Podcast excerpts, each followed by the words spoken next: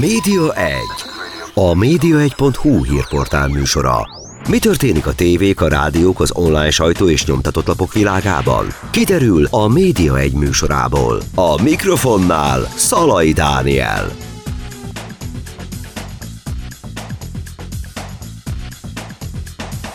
Köszöntöm Önöket, ez a Média egy vendégeim bemutatásával kezdem. Szabó Eszter Judit, a Pszichoforjú alapító főszerkesztője. Szia, Dani! Itt van a stúdióban velünk a munkatársad, Herendi Kata, aki pedig a vezető szerkesztője a portálnak. Szia, Dani, sziasztok! És egyébként pedig pszichológus. Igen, igen, így van.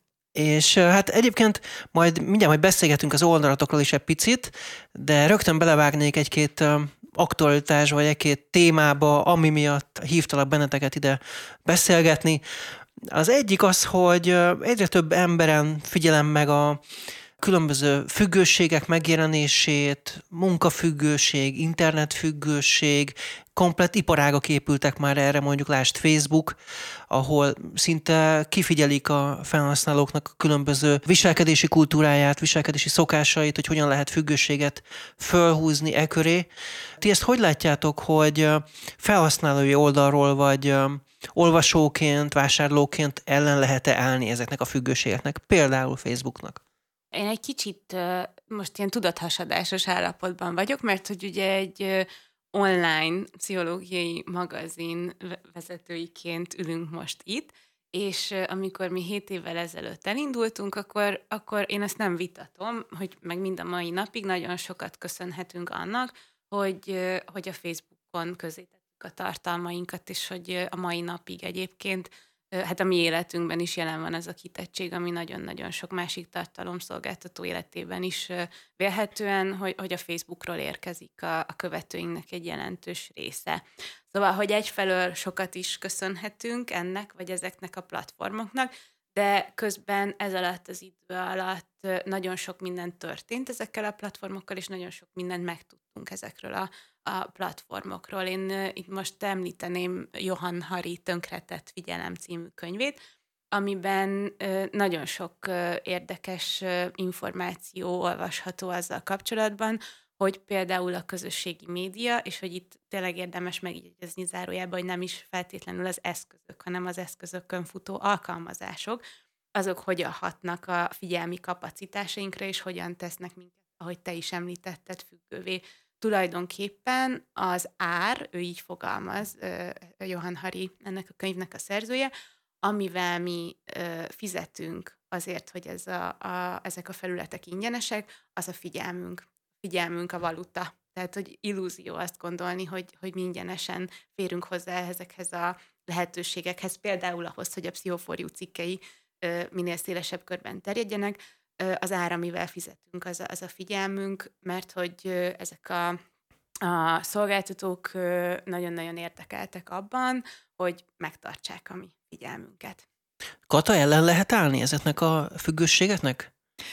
Nagyon jó, amit kérdezel, és igazából rögtön egy ordas nagy közhely jutott rá eszembe válaszként. Azt tapasztaltam, az mindig úgy felkelti a figyelmet, hogy a, hogyha megnézzük azt, hogy milyen világban élünk mi, ugye van ez a rohanó világunk, amit, amit így gyakran hajtogatunk, de hogy sajnos, mint minden közhely, ebben is van valami igazság, hogy egy olyan világban élünk, ami nagyon kevés ember számára ad lehetőséget arra, hogy a saját szükségleteire reflektáljon. Tehát, hogy oda tudjunk magunkra figyelni abból a szempontból, hogy megérezzük, megéljük, hogy mire is lenne nekünk valójában szükségünk.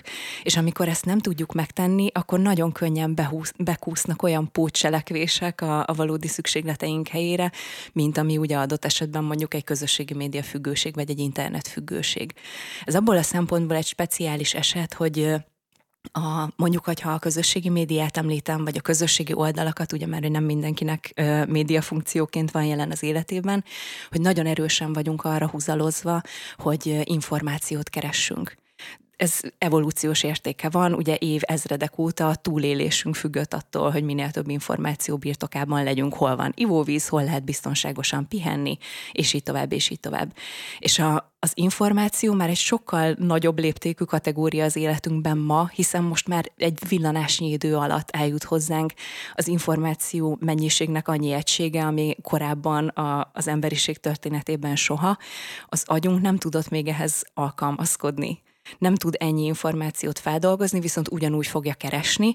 Éppen ezért, amikor megpróbálnánk akár csak egy ilyen információ média, közösségi média függőségnek ellentartani, a saját agyunkkal kellene szembe menni.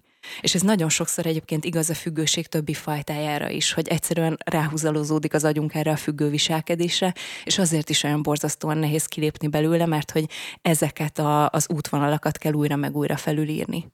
Ugye például, hogyha a Facebook függőséget nézzük, akkor az a vonzó benne valószínűleg a felhasználók számára, hogy a barátaikról kapnak információkat, bár ugye már ez sem teljesen igaz, de legalábbis az általuk követett oldalakról, amiben nyilván lehetnek márkák, meg sok minden benne lehet.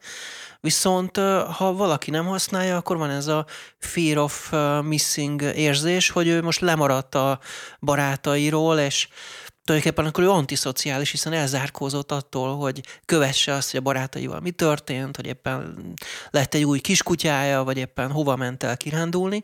Tehát ő végül is akkor nem érdeklődik a barátai iránt, akkor ez egy ilyen nagyon ellentmondásos dolog. Közben viszont uh, mégiscsak az történik, hogy ott ül a mobiltelefon előtt, és nem személyes kapcsolatokat ápol.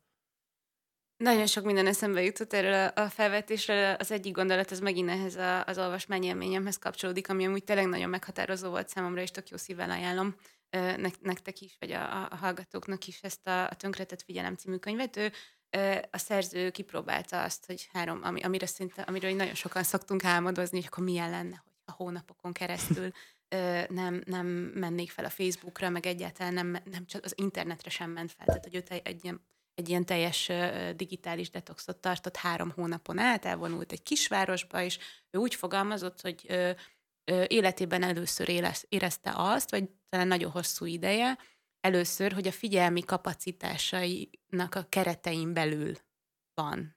Uh-huh. És hogy szerintem ez egy nagyon izgalmas ö, ö, meghatározás, vagy, vagy mondat, amin így érdemes elgondolkodni, hogy mennyit, amit Kata is mondott, hogy ugye az agyunk az az, az, annak a kapacitása azért sok szempontból véges, de hogy erre egész egyszerűen nem vagyunk tekintettel, és nagyon keveset vagyunk a, a figyelmi kapacitásaink keretein belül, hanem inkább azon túl, folyamatosan túlterheljük munkat, és ennek megvannak a, a sajnos a következményei. Ez az egyik, ezekről a következményekről is talán érdemes lenne majd beszélni. A másik, ami eszembe jutott arról, amit mondtatok, meg amiről az előbb beszéltünk, hogy nem mindegy az sem, hogy milyen információ, és hogy hogyan aránylik a média működése a közösségi médiumoknak, meg a közösségi médiának a, a, a szabályaihoz, vagy törvényszerűségeihez. Mert ugye mi történik? Megjelennek, nyilván ott vannak az ismerősöknek is a, a fotói, ez egyébként a legtöbbször inkább szorongáskeltő valójában, tehát hogy erre uh-huh. is voltak kutatások, hogy az, hogy ha azt látod, hogy a többiek milyen szép csillogó életet élnek, és hogy mennyire torz ez a tükör, amiről te azt gondolod, hogy a valóság ez egyáltalán nem olyan hatással van rád, mint amit uh-huh. feltételeznénk, ez inkább szorongáskeltő, de hogy, de hogy ugye mi történik, visszakanyarodva a, a, a média meg a tartalomszolgáltatói oldalra, olyan tartalmakra, és ez megint csak az, a psziché működésének, az emberi psziché működésének egy, egy sajátossága, hogy, hogy azokra a tartalmakra kattintasz nagyobb eséllyel, amik feldvihítenek, agressziót váltanak ki, ugye ez a negativitási torzítás, ezt így, így nevezik, és, és hogy ez azt eredményezi, hogy, vagy inkább ennek az a következménye, hogy az algoritmus is úgy szerveződik, hogy, hogy túlnyomó részt, és ugye megint torzít, a túlnyomó részt olyan ö, tartalmakat mutat meg az idővonaladon, ami téged felbosszant, uh-huh. ami agressziót vált, de közben ami nagyon-nagyon-nagyon érdekel. Uh-huh. Ez szerintem, tehát tele van ö, torzító hatással, meg ellentmondással a kettőnek a kapcsolata. És ez a fajta információs túltelítettség, amit ez okoz, hogy nagyon sok információt kapunk és zúdul ránk, ez, ez, ez hogyan kezelhető akkor, hiszen azért az sem jó, hogyha teljesen leszállunk erről a szo- szo- szociális hálóról, vagy közösségi médiás platformról, hiszen akkor meg lemaradunk egy csomó mindenről. Most igazából bennem kérdések fogalmazódtak meg, tehát hogy a, a lemarad, lemaradni, az szerintem egy nagyon nagyon érdekes fogalom. Tehát miről maradok le tulajdonképpen? Mi az, ami, ami adott esetben gondot jelent, hogyha valóban nem jut el hozzám, mint információ? A FOMO, ugye, amit te is említettél, a Fear of Missing Out, ez nagyon gyakran azon alapul, hogy a, ö, nem is a lemaradástól való félelem fogalmazódik meg bennünk, hanem hogy kimaradunk valamiből, amiben mások benne vannak. Tehát, hogy nem tudunk lépést tartani, akár az információ áramlással, akár ugye, a, ha már pont a Facebookot említettük, ugye nekik volt egy néhány évvel ezelőtt a, az a nagyszerű vadonatúj fejlesztés, amit úgy hívunk, hogy eseménynaptár, hogy most már biztosan a Premier Planban követhessem, hogy mennyi mindenre nem lesz időm elmenni, és ehhez képest mennyi ismerősöm van ott. A másik ugye az ismerőseink életeit, nemrég olvastam ezzel kapcsolatban egy gondolatot, hogy nem, nem feltétlenül arra való már mondjuk egy közösségi oldal, amire, amire régen hivatott volt, bár kérdés ugye Johan Hari könyvének tükrében, hogy valaha erre volt is hivatott, hogy a, nem, nem arra, arról szól már ez, hogy megosszuk a barátainkkal, szeretteinkkel a, a, az életünket, hanem hogy tudósítsunk magunkról. És szerintem van ebben egy ilyen nagyon fontos árnyalatnyi különbség, hogy mit teszünk ki oda, és ugye innen jöhet a, a szorongás élménye. Tehát, hogy a, hogy a kérdésedre is válaszoljak, szerintem ez a lemaradni, lemaradástól való félelem egy nagyon relatív dolog.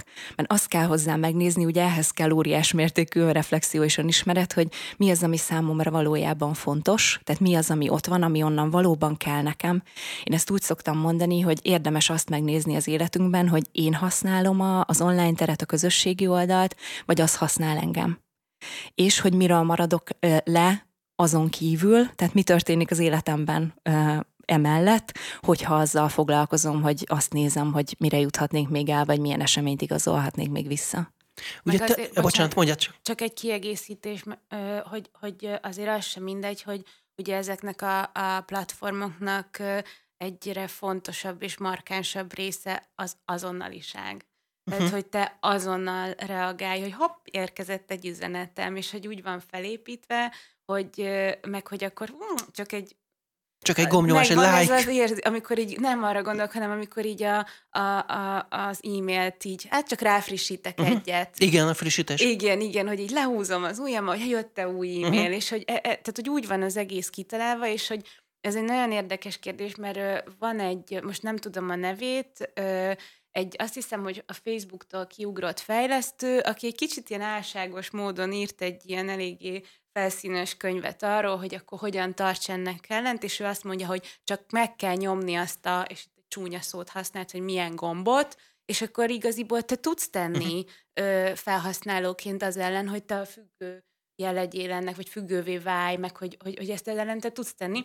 És ebben a könyvben azt fejti ki a szerző, amit említettem az előbb, hogy ö, többek között, hogy, ö, hogy igaziból ez egy áldozathibáztató hozzáállás, mert hogy amikor te ott vagy egy szem felhasználóként, akkor te nem egy, egy emberrel vagy szemben, hanem tulajdonképpen a, a világ legmagasabban kvalifikált fejlesztőivel és pszichológusaival, akik azon dolgoznak, hogy a te figyelmedet ott tartsák ezeken a platformokon, és hogy egyáltalán nem olyan egyszerű, és hogy amikor azt mondja valaki, hogy de hát csak kapcsolt ki, csak ne néz rá, akkor, akkor nem vagy könnyű helyzetben. És van egyfajta etikája ennek egyébként, hogy milyen pszichológiai módszerek engedhetőek meg, mondjuk akár a Facebook esetében, vagy a többi közösségi média platform esetében, mi az, ami még etikus lehet, hogy ezt a függőséget fenntartsák, de ez akár mondjuk lehet egy, egy internetes oldalnál is, hogy milyen technikákat alkalmazunk arra, hogy újra és újra visszajöjjön az olvasó, és mondjuk úgy, hogy függővé váljon tőlünk az adott laptól. Tehát van ennek valami etikája, valami normája, amit, amit kell követni? Én igazából mostanában kezdtem erről nagyon érdekes párbeszédeket hallani, hogy egyáltalán felmerül az, hogy mondjuk hogyan képviseli magát adott esetben egy ö, ö, online felület a, a közösségi médiában. Szerintem ennek kimondott szabályozása, én azt mondanám, hogy nincsen, de ezt ne is úgy képzeljétek el, hogy a, ott vannak a háttérben gonosz a tenyerüket dörzsölő algoritmisták és pszichológusok, hogy haha, akkor most én jól beakasztom a horgot és rángatlak téged, ahogy csak tudlak. Inkább arról van szó, hogy nagyon álmosódott határok vannak, és ugye még mindenki megy arra, amerre neki jó. Hogyha például azt látom oldalként, hogy a, a folyamatos frissülés, a folyamatos új tartalmaknak a pörgetése az nekem több kattintást és több látogatót fog hozni, akkor ugye arra fogok berendezkedni. És ugye, mint ilyen, elkezdi utánam csinálni mindenki, aztán mindenkinek sokkal nehezebb dolga van, aki meg ennek adott esetben próbál ellen tartani. Mi egyébként ezt egymás között szoktuk mondani, ez most így a pszichoforjus oldalunk részéről, hogy mi beálltunk erre a lassú tartalomgyártásra, és pont ezért egyébként, mert hogy Persze mi is tudnánk napi tíz cikket gyártani, sőt, nagyon sokszor meg is kaptuk az oldala, hogy akkor leszünk idézőjel szexi, idézőjel uh-huh. bezárva tartalomgyártó, hogyha hozzuk ezt a napi tíz, hát és könnyű, rövid, tehát ilyen felkiáltó címmel, uh-huh. tudjátok, ilyen vitaindító, és izé. Kicsit legyen és clickbait. Igen, uh-huh. és nagyon rövid, mert ugye az embereknek a figyelme az már kb. egy aranyhörcsögé, tehát uh-huh. azt a tíz sort tudjuk értelmezni, és mi emlékszem, hogy így akkor, a, a, amikor ezt, ezt egyébként egy ö, hogy is mondjuk a, a mi szakmánkban véleményvezérembertől kaptuk meg, mint jó tanácsot, és hogy akkor mi nagyon komolyan beszélgetünk erről, hogy mi nagyon szeretnék ennek tudatosan ellentartani. Mert nekünk ezt nem bírja el a lelki ismeretünk, hogy ezt csináljuk, mert egyszerűen a téma, amiről írunk, az ebből a szempontból nagyon kedvező lenne, de, de hogy erről, erről muszáj másként kommunikálni. Igen. Igen. És egyébként ami a másik, hogy a, amit szerintem a, itt ilyen kulcskérdés, hogy mennyire tudod elérni azt, hogy azt érezze a te olvasód, illetve a közösségi médián a, a közösségi média fogyasztója, hogy neki állandóan jelen kell lenni. Uh-huh. Tehát, hogy nem csak azonnal reagálni, hanem hogy ő nem mehet alonnan egy pillanatra se, mert hogy akkor ugye lemarad valamiről. Uh-huh. És hogy ez az illúzió szerintem nagyon sokakban ott dolgozik a, az olvasói, látogatói, fogyasztói oldalról, hogy, hogy nem szabad elengedni egy pillanatra sem, hanem kell ezt a bizonyos frissítés gombot nyomogatni. És ez az, ami így nagyon sokaknak meglepő szerintem, hogy mennyire kimerítő valójában, anélkül, hogy észrevennéd. Hogyha megvan az az érzés, hogy hát igazából már nem, nem volt olyan nehéz napom, nem csináltam úgy különösebben semmit, de mégis azt érzem, hogy alig bírok felállni a székből, az nagyon könnyen lehet, hogy azért, mert hogy ráfügtél egy kicsit a, folyamatosan áramló információra. Nagyon érdekes, mert hogy így, hogy ez egy ilyen tudathasadásos állapot, és tényleg napi szinten beszélgetünk mi is erről Katával, meg a többiekkel is, hogy, hogy ott van egy platform, aminek ki vagy szolgáltatva, és szerintem ezt többen is érzik, akik, akik hasonló cipőben járnak, mint mi, de közben meg ott van egy, egy platform, ami meg egy kicsit kiszolgáltatottá teszi azokat, akiket egyébként mi is szeretnénk elérni. Uh-huh az, az olvasókat, és hogy, hogy ez, ez, ez egy örök dilemma, hogy ennek a, a kiszolgáltatottságnak hogyan lehet ellentartani, és hogy, hogy ebben nyilvánvalóan van ezeknek a nagy platformoknak is felelőssége. Én egy picit sötétebben látom, tehát uh-huh. hogy szerintem szerintem ez egy egyre sötétebb tónusú folyamat, ami, ami történik ezekkel a, a platformokkal, és nagyon-nagyon nagy ö, károkat is okoz, de közben meg ott van az is, hogy de hát a pszichoforjú cikkei is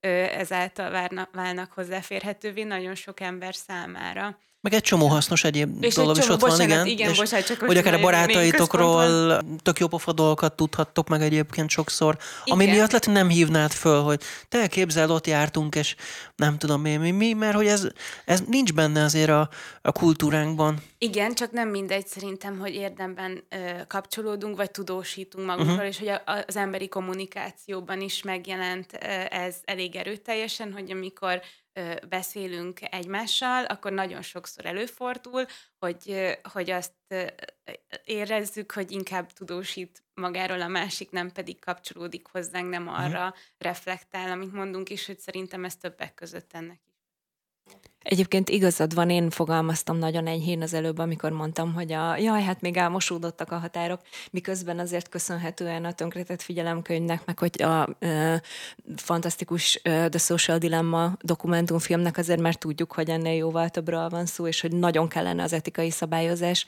mert hogy ha már csak azt nézem, hogy mostanra egy átlagos hírfolyam úgy épül fel, hogy nem csak az állandó jelenlét és figyelem gombjaimat nyomkodja, de a dű, uh-huh. gombjaimat is, tehát hogy nekem azonnal erre valamit reagálnom kell, és valamit csinálnom kell vele, igen, akkor valóban sötétebb a helyzet.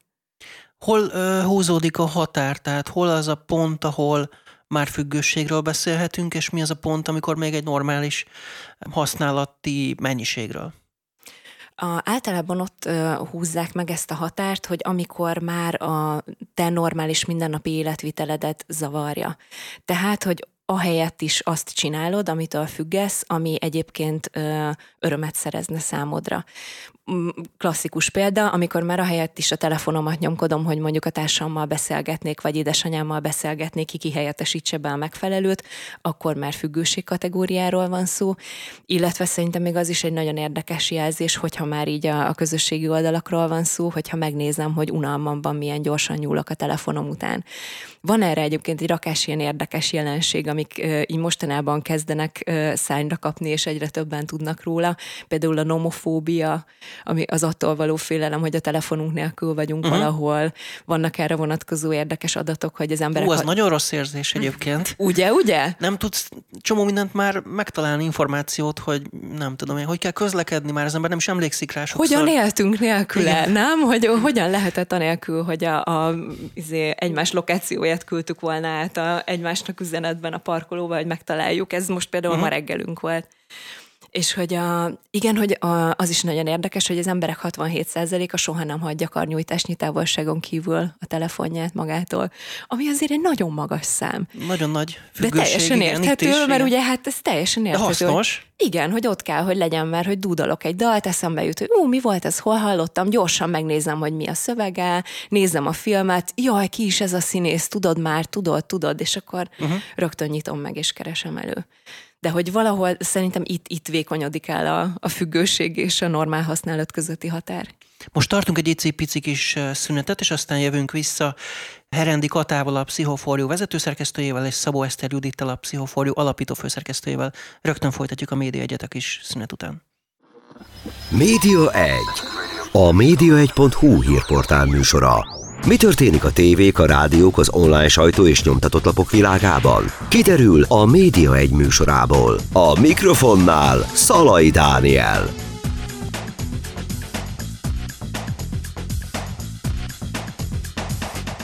Továbbra is a Média Egyet hallják, a kis szünet után folytatjuk a beszélgetésünket Szabó Eszter Judittal, a Pszichoforjú alapító főszerkesztőjével, és Herendi Katával, a Pszichoforjú vezetőszerkesztőjével. Sziasztok ismét! Szia! Sziasztok! És függőségekről beszélgettünk, aztán egy kicsit el is indultunk abba, hogy a figyelem fenntartása, és etéren is azért hát komoly kihívásokkal szembesül a, mondjuk az újságíró, hogyha mondjuk ilyen média megközelítésből nézzük ezt az egészet, hogy, hogy, hogy a hosszú cikkeket egyre kevésbé tudják mondjuk befogadni az olvasók, egyre inkább a képek felé mozdulunk el. Mi ennek az oka, hogy ennyire mondhatjuk így, hogy elbutulunk? Épülünk lefelé, vagy ez, ez azért nem ennyire így van? Én tudok csak nagyon, sajnál, nagyon sajnálom, hogyha most olyan ö, benyomása van a hallgatóknak, mint hogyha így ö, felolvasnám a Tönkretett Figyelem című könyvet, de hogy ö, nem, nem szeretném nem ö, megjelölni a forrást, ö, a, amikor, amikor elmondom, ami eszembe jutott erről, a, a, amit felvetettél.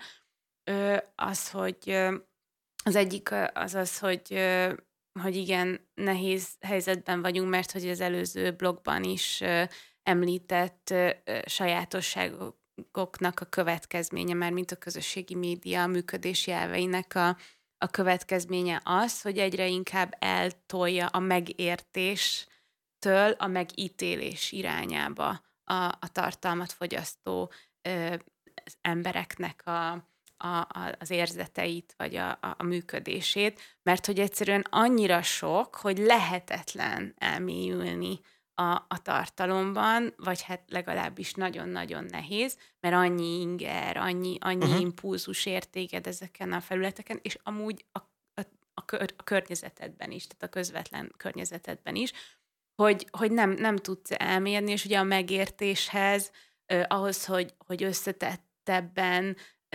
érts meg összefüggéseket, vagy összefüggéseiben láss problémákat, ahhoz időre lenne, sokkal több időre lenne szükség, hogy, hogy elmélyedjünk, és erre egész egyszerűen nincs, nincs lehetőség.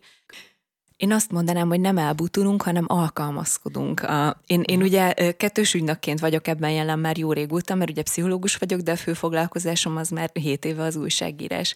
És nagyon érdekes, mert sokszor így magamban is megélem munka közben, hogy ahogy írom a cikkemet, azt szeretném, hogyha az olvasó úgy találkozna majd vele, mint ahogy én írtam, hogy nyugodtan ül a gép előtt, magára engedi a tartalmat, megfontolja az ott leírtakat, reflektál rá, és közben meg a pszichológus én nem, aki azért jobban belelát abba, hogy ő milyen körülmények között fog találkozni ezzel, illetve abba, hogy hogyan működik az ő figyelme, pontosan tudja, hogy ez egy illúzió. Mert hogy már egyszerűen annyira zajos a körülöttünk lévő tér, nagyon sokszor egyébként a fizikai tér is, de az online tér meg uh-huh. aztán végképp, hogy nem engedi meg a, a figyelmünknek azt, hogy, hogy hosszabb ideig ott maradjon egy jelenséggel. A pszichoforjú cikkekről egyébként nagyon sokan szokták nekem mondani, hogy jaj, szuper, isteni, imádom, mert minden ott van megnyitva már legalább hat, amit így el uh-huh. kell olvasni. Lementettem. Igen, Aha. pedig azért mi se kis regényeket írunk, tehát ezek ilyen 7-8 ezer karakteres, azért 10-15 perc alatt uh-huh. barátságosan elolvasható, és tényleg érthetően megfogalmazott uh, cikkekről van szó, de hogy így nincs idő rá. És hogy valahogy mindig felbukkan bennem olyankor így a szomorúság is, hogy azért, hogyha nincs 10-15 perc időd magadra, ha érdekel az önismeret, és uh-huh. szívesen olvasol a pszichológiai tartalmat, akkor az valahol nagyon szomorú. És a hírfogyasztással is szerintem nagyon sokszor ugyanez a helyzet. Tehát, hogy az van a fejünkben, hogy mi olyankor tájékozódunk. És akkor ugye görgetem, görgetem, uh-huh. ezt is lenyitom, azt is lenyitom, azt is lenyitom. Nem feltétlenül az a az az információ kinyerés, vagy nem is tudom, hogy lehetne ezt rendesen megfogalmazni, de hogy nem születik meg bennem egy adott témáról annyi mélyebb összefüggés, mint ami, amit szerintem a tájékozódás megkívánna. Valószínűleg csak az volt, hogy lekattintottam azt a hírt, ami a leghangosabb volt, azt átfutottam, aztán átfutottam egy másikat, ami a fejemben benne volt a tájékozódás kategóriában, de hogy nem, nem lettem igazából okosabb azzal a jelenséggel kapcsolatban. Mert ugye hát nem tudtam benne rendesen elmélyülni, nem tudtam rá odafigyelni. Milyen érdekes, nem, hogy ilyenkor azt szoktuk használni, hogy csak így legyek képbe. Aha. Legyek képbe. Igen. Legalább nagyjából. Nagyjából legyek a képbe. felszín. Így a címeket átfutom. És igen. igen. De hogy a képek, tehát hogy tényleg a képek a szó, irányába igen, a kép, igen. mozdult el. És hogy csak még egy kiegészítés, hogy igen, vannak kutatások arra vonatkozóan, hogy konkrétan a lineárisan, amekkora tartalmat képesek vagyunk befogadni, az folyamatosan és évről évre csökken. Tehát, hogy egyre, egyre kevesebb az, amit így tudunk koncentrálni arra,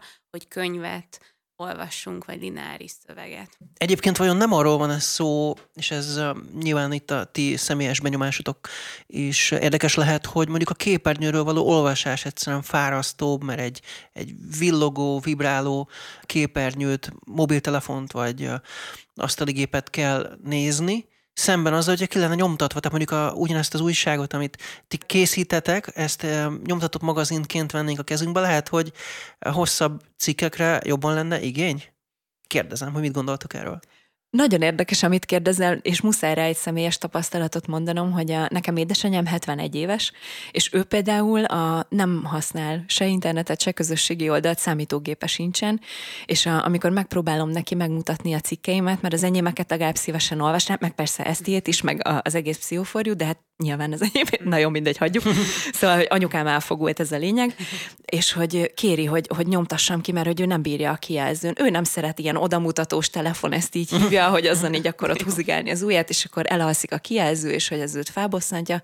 Szóval, hogy túl azon, hogy nyilván van ebben egy generációs különbség, én azt mondanám, hogy nem olyan régóta része még az életünknek a, a képernyő, meg az okostelefon, meg a a bármi számítógép vagy ilyesmi, mint amennyire szerves része. Tehát szerintem nem volt még időnk ehhez így hozzászokni, és biztos vagyok benne, hogy igazad van abban, hogy fárasztónak másnak éljük meg élményként, mint hogyha ha papíron látnánk. Hát meg nem véletlenül szokták ugye azt tanácsolni, hogy, hogy amikor, mielőtt lefekszünk, előtte nem tudom, három-négy órával már ne nézzünk uh-huh. ki, ez meg konkrétan az alvás minőségünkre rossz hatással van az, hogy hogy, hogyha a kijelzőt nézzük meg, hogyha ezeket a, a, a figyelmünket folyamatosan töredező ö, platformokat pásztázzuk. Egyébként a telefonban konkrét... van is egy ilyen funkció, hogy be lehet nyomni ilyen éjszakai alvás előtt ez a kék fény kiszűrés, és akkor ezzel álltatjuk magunkat, hogy ha benyomtuk, akkor nem be annyira van, ártalmas. kapcsolva, akkor igen.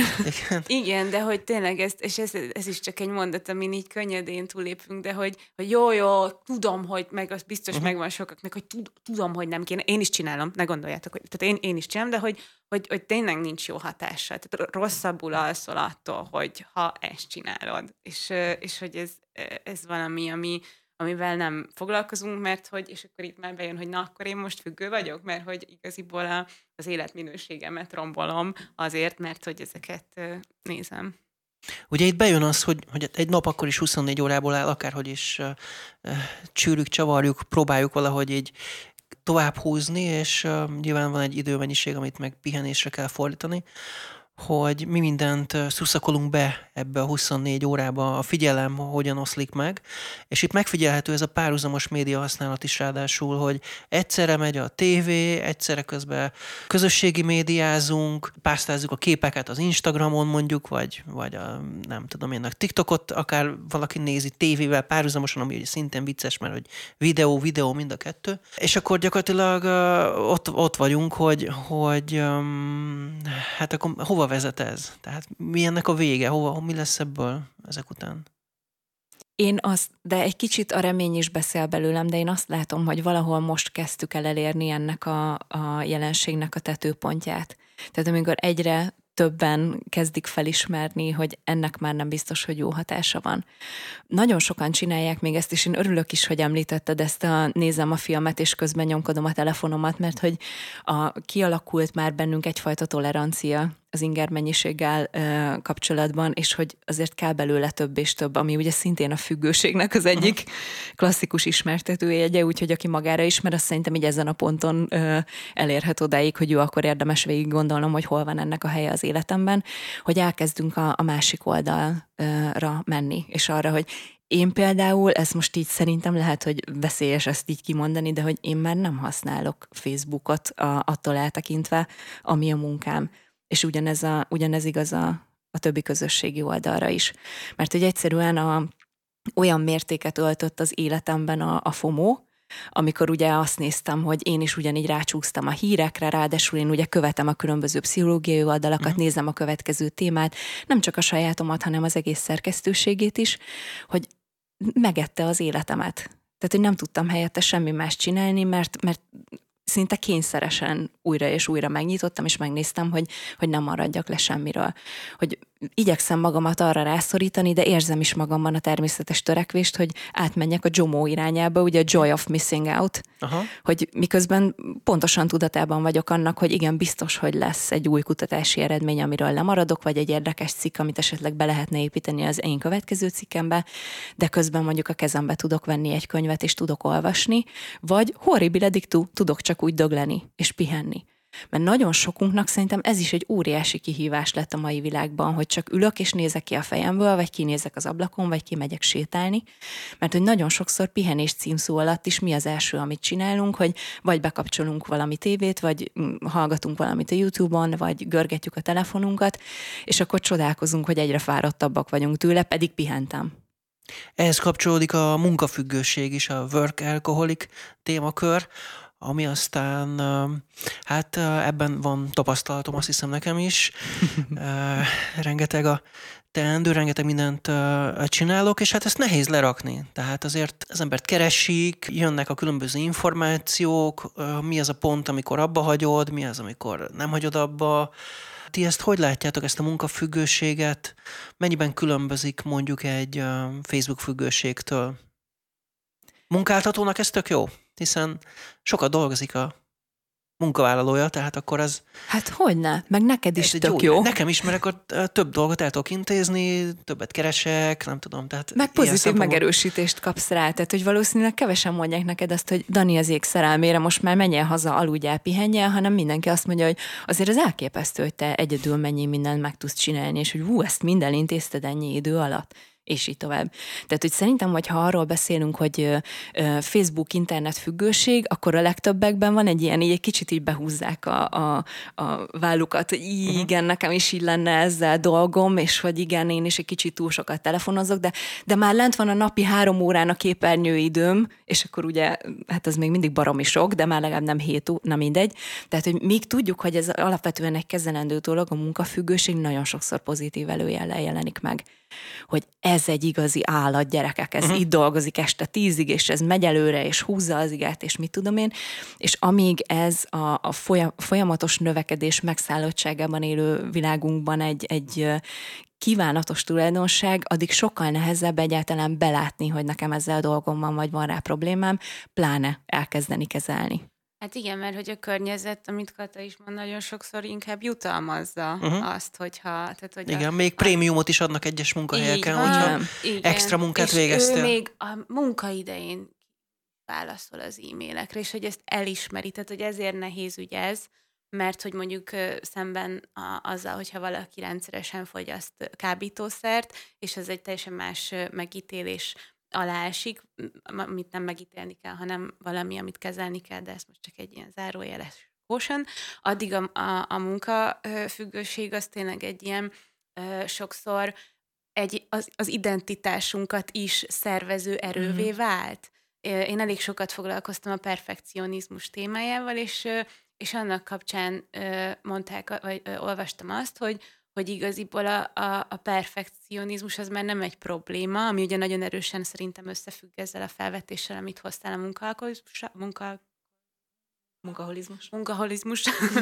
Hogy ezt mindig elrontam, hogy, hogy igaziból a, a, a a, a perfekcionizmus, meg ez a folyamatos teljesítménykényszer, ez egy közeg, ez nem egy probléma, hanem egy közegészségügyi kérdés, mert hogy egészségkárosító hatása van annak is, hogyha túl sokat ö, dolgozol, és most tényleg nem az van, hogy ilyen ö, problémákat szeretnénk itt mindenféle uh-huh. megoldás nélkül ö, felvetni, csak, ö, csak szerintem fontos aláhúzni, hogy, hogy ez egy nagyon nagy ö, ö, probléma, és addig, amíg, amíg a, a teljesítményünk, és ez egyébként tartalomszolgáltatóként, médiában dolgozó emberként tényleg az van, egy kicsit visszacsatolva az előző bloghoz, hogy, hogy, hogy a munkád része az, hogy te ott ülj a gép előtt, a munkád része uh-huh. adni az, hogy te azonnal értesülj arról, hogyha ha jön valami hír, és akkor a hírverseny Bizony. miatt... A, meg tudjuk a, magyarázni, hogy egyébként azért a, kell... Te legyél az Igen. első, nem, meg hát így, hogy, hogy, tehát, hogy kitett vagy, mert kitett vagy a, a, a Facebook mellett egyébként a hirdetői piacnak, kitett vagy a, az olvasóknak, tehát hogy addig, amíg az az érdekünk, hogy minél nagyobb a, legyen a kattintás szám, és minél ö, ö, gyorsabban kikerüljenek ezek a hírek, addig ez nem fog változni. És egy nagyon érdekes kérdés szerintem a jövőre nézve, hogy ennek a tendenciának az ismeretében, hogy, hogy tényleg meddig, meddig uh-huh. lehet ezt elvinni, hogy milyen gyorsnak lehet lenni, meg hogy mennyire nagy mennyiségben kell előállítani tartalmat ahhoz, hogy első maradj, hogy, hogy ez meddig tartható, és hogy hol húzódik mind a tartalomszolgáltatóknak, mind az olvasóknak, mind pedig a közösségi platformoknak a felelőssége.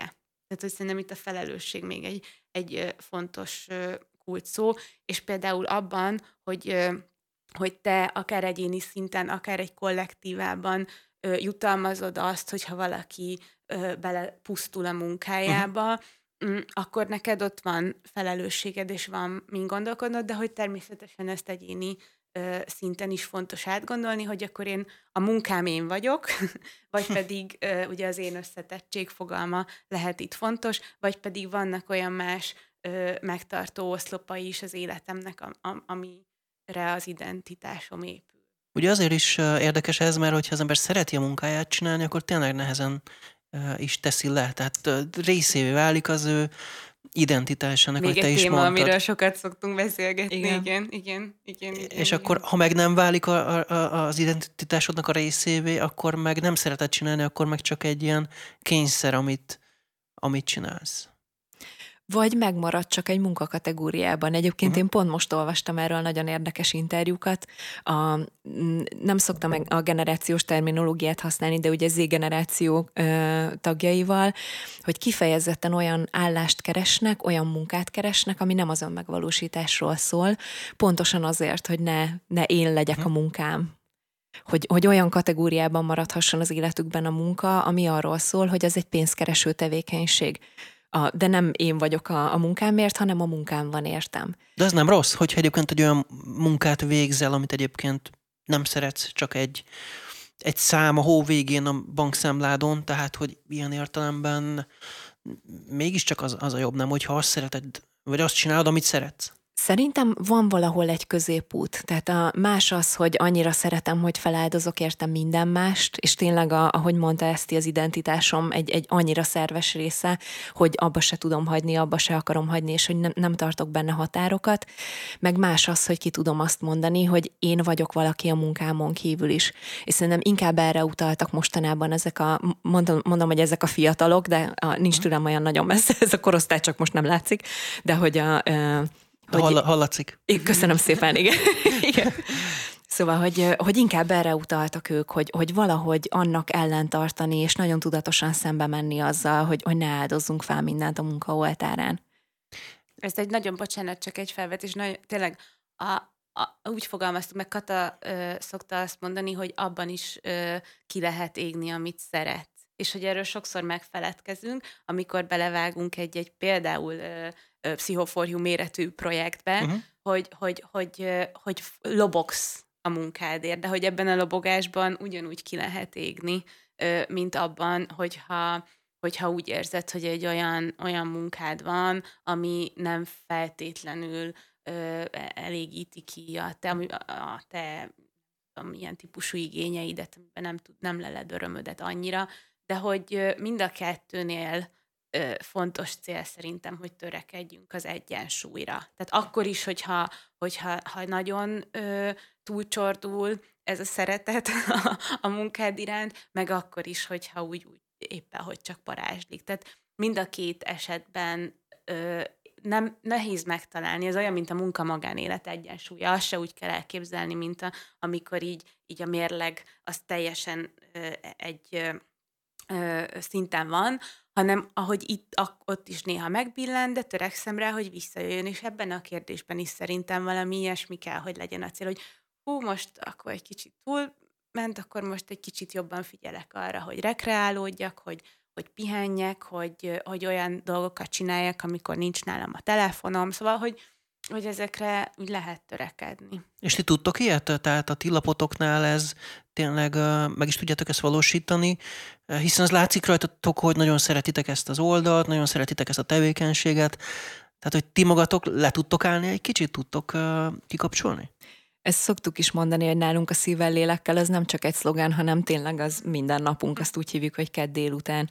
A, én lehet, hogy a, vagy nem én vagyok a megfelelő ember ezt megválaszolni, vagy pont én vagyok a, a jó ember rá, mert hogy nem véletlenül idézett engem ezt, én például írtó kiégtem az elmúlt néhány évben. És pontosan azért, mert a, én is hajlamos vagyok a munkafüggőségre. Ugye nekem is volt azzal a ismereti munkám, hogy pontosan milyen hiányokat pótol az én életemben a munka. Volt dolgom nekem is work-life balance vagyis ugye a munka-magánélet egyensúlyjal. Én nagyon rácsúsztam arra, hogy semmi nem voltam a munkán kívül. Tehát, hogy amíg a, a szívvel, lélekkel építettük a, az oldalt, és nem voltak határok, nem volt hétvége, nem volt karácsony, nem volt semmi, amire azt mondtam volna, hogy ezt nem csinálom meg érte teljesen elfogytam. És hogy tudtál ebből visszatérni? Én nem mondanám még késznek a folyamatot. Ugye a kiégés az egy mocsok nehéz dolog, azt szerintem aki tapasztalta már, vagy aki csak hallott vagy olvasott róla, azt tudja, hogy milyen, és hogy még egyszer, hogy nem azért van, mert nem szereted a munkádat, hanem nagyon sokszor pont azért, mert annyira szereted a munkádat, hogy eltűntél abban a abban a szeretetben és abban a folyamatban.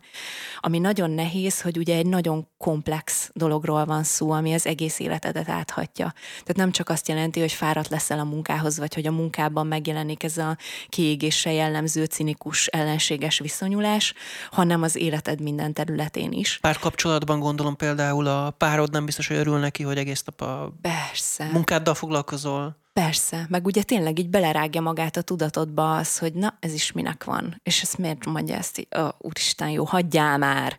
És ez az tényleg minden interakciódat át fogja hatni utána.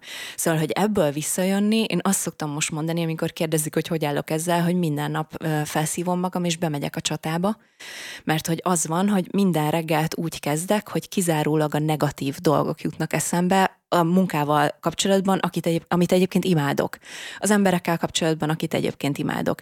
És hogy így tízkoron már kell kapaszkodni oda, hogy de hogy ott vannak az olvasók, akik kedvesen jeleznek vissza, ott vannak a csodálatos kollégák, akik fantasztikus cikkeket írnak, időt, energiát nem kímélve. Ott van az ügy, a cél, amiért lobogtunk, lobogunk már most már hét éve, hogy, hogy emberekhez eljussanak olyan gondolatok és olyan tudás, ami az életüket változtathatja meg de borzasztóan nehéz, mert mint, tényleg mintha a hátadra vennéd a házat, és azzal mennél minden nap. Igen, ugye az a nehéz a kiégésben, hogy, hogy így szépen lassan ez egy ilyen spirál, amiben elfogy az ember, és eljut egy olyan pontra, amikor már nem érdekli semmi. Uh-huh. És hogy azért, mert hogy ugye érzelmileg is, mentálisan és fizikálisan is szépen lassan elfogysz, és uh-huh. hogy, hogy, hogy így, ha, ha mentálisan nagy, túlerőlteted magad, akkor nem marad idő és tér arra, hogy, hogy mondjuk kapcsolódj emberekhez, vagy hogy nem marad idő és tér arra, hogy rekreálódj, hogy fizikálisan töltekez, hogy nem tudom, nyújts egyet, vagy, vagy, vagy ilyesmi. Tehát, hogy az segít abban, hogy aztán utána jobban tudjál gondolkodni, és ez is szanaszét töredezi a koncentrációt, és akkor ez egy ilyen ördögi kör, hogy akkor egyre tovább tart a munka, egyre kevesebb uh-huh. időd marad uh-huh. arra, hogy rekreálódj, és, és hogy ami nagyon fontos, hogy valahogy az érzéseinket is elnyomja, vagy így lehasítja rólunk ez az egész, hogy már így tényleg oda jutsz, hogy, hogy így beteg a férjem, nem érdekel. Uh-huh. És mhm. hogy ez, ez egy ilyen nagyon, de nem úgy, hogy ezt így kimondod, csak hogy érzed azt, hogy, hogy nem, nem tudsz ehhez, ehhez most így Nem tudsz erre reagálni. Nem tudsz rá uh-huh. rezonálni. Igen. És azt szerintem, tehát ezekre a, a jelekre érdemes nagyon figyelni, és hogy mi is a saját életünkben ö, ö, amikor ezek jöttek, ezek a felkiáltó jelek, akkor, akkor arra felkaptuk a fejünket. Én is tudok egy személyes példával ö, jönni, amikor ö, elindítottam a pszichoforjút, akkor én ebben, ö, vagy megalapítottam, meg aztán Katával elkezdtünk ebben így lobogni, meg, meg, meg szárnyalni, uh-huh. meg, meg így élni azt, hogy akkor itt most valami nagyon szép dolog történik, akkor egyszer csak egy a negyedik, ötödik év környékén, és ez nagyon durva, hogy öt évnek el kellett tennie, vettem észre azt, hogy itt találkozok emberekkel, és azt kérdezik tőlem, hogy na és mi újság a pszichoforjúval?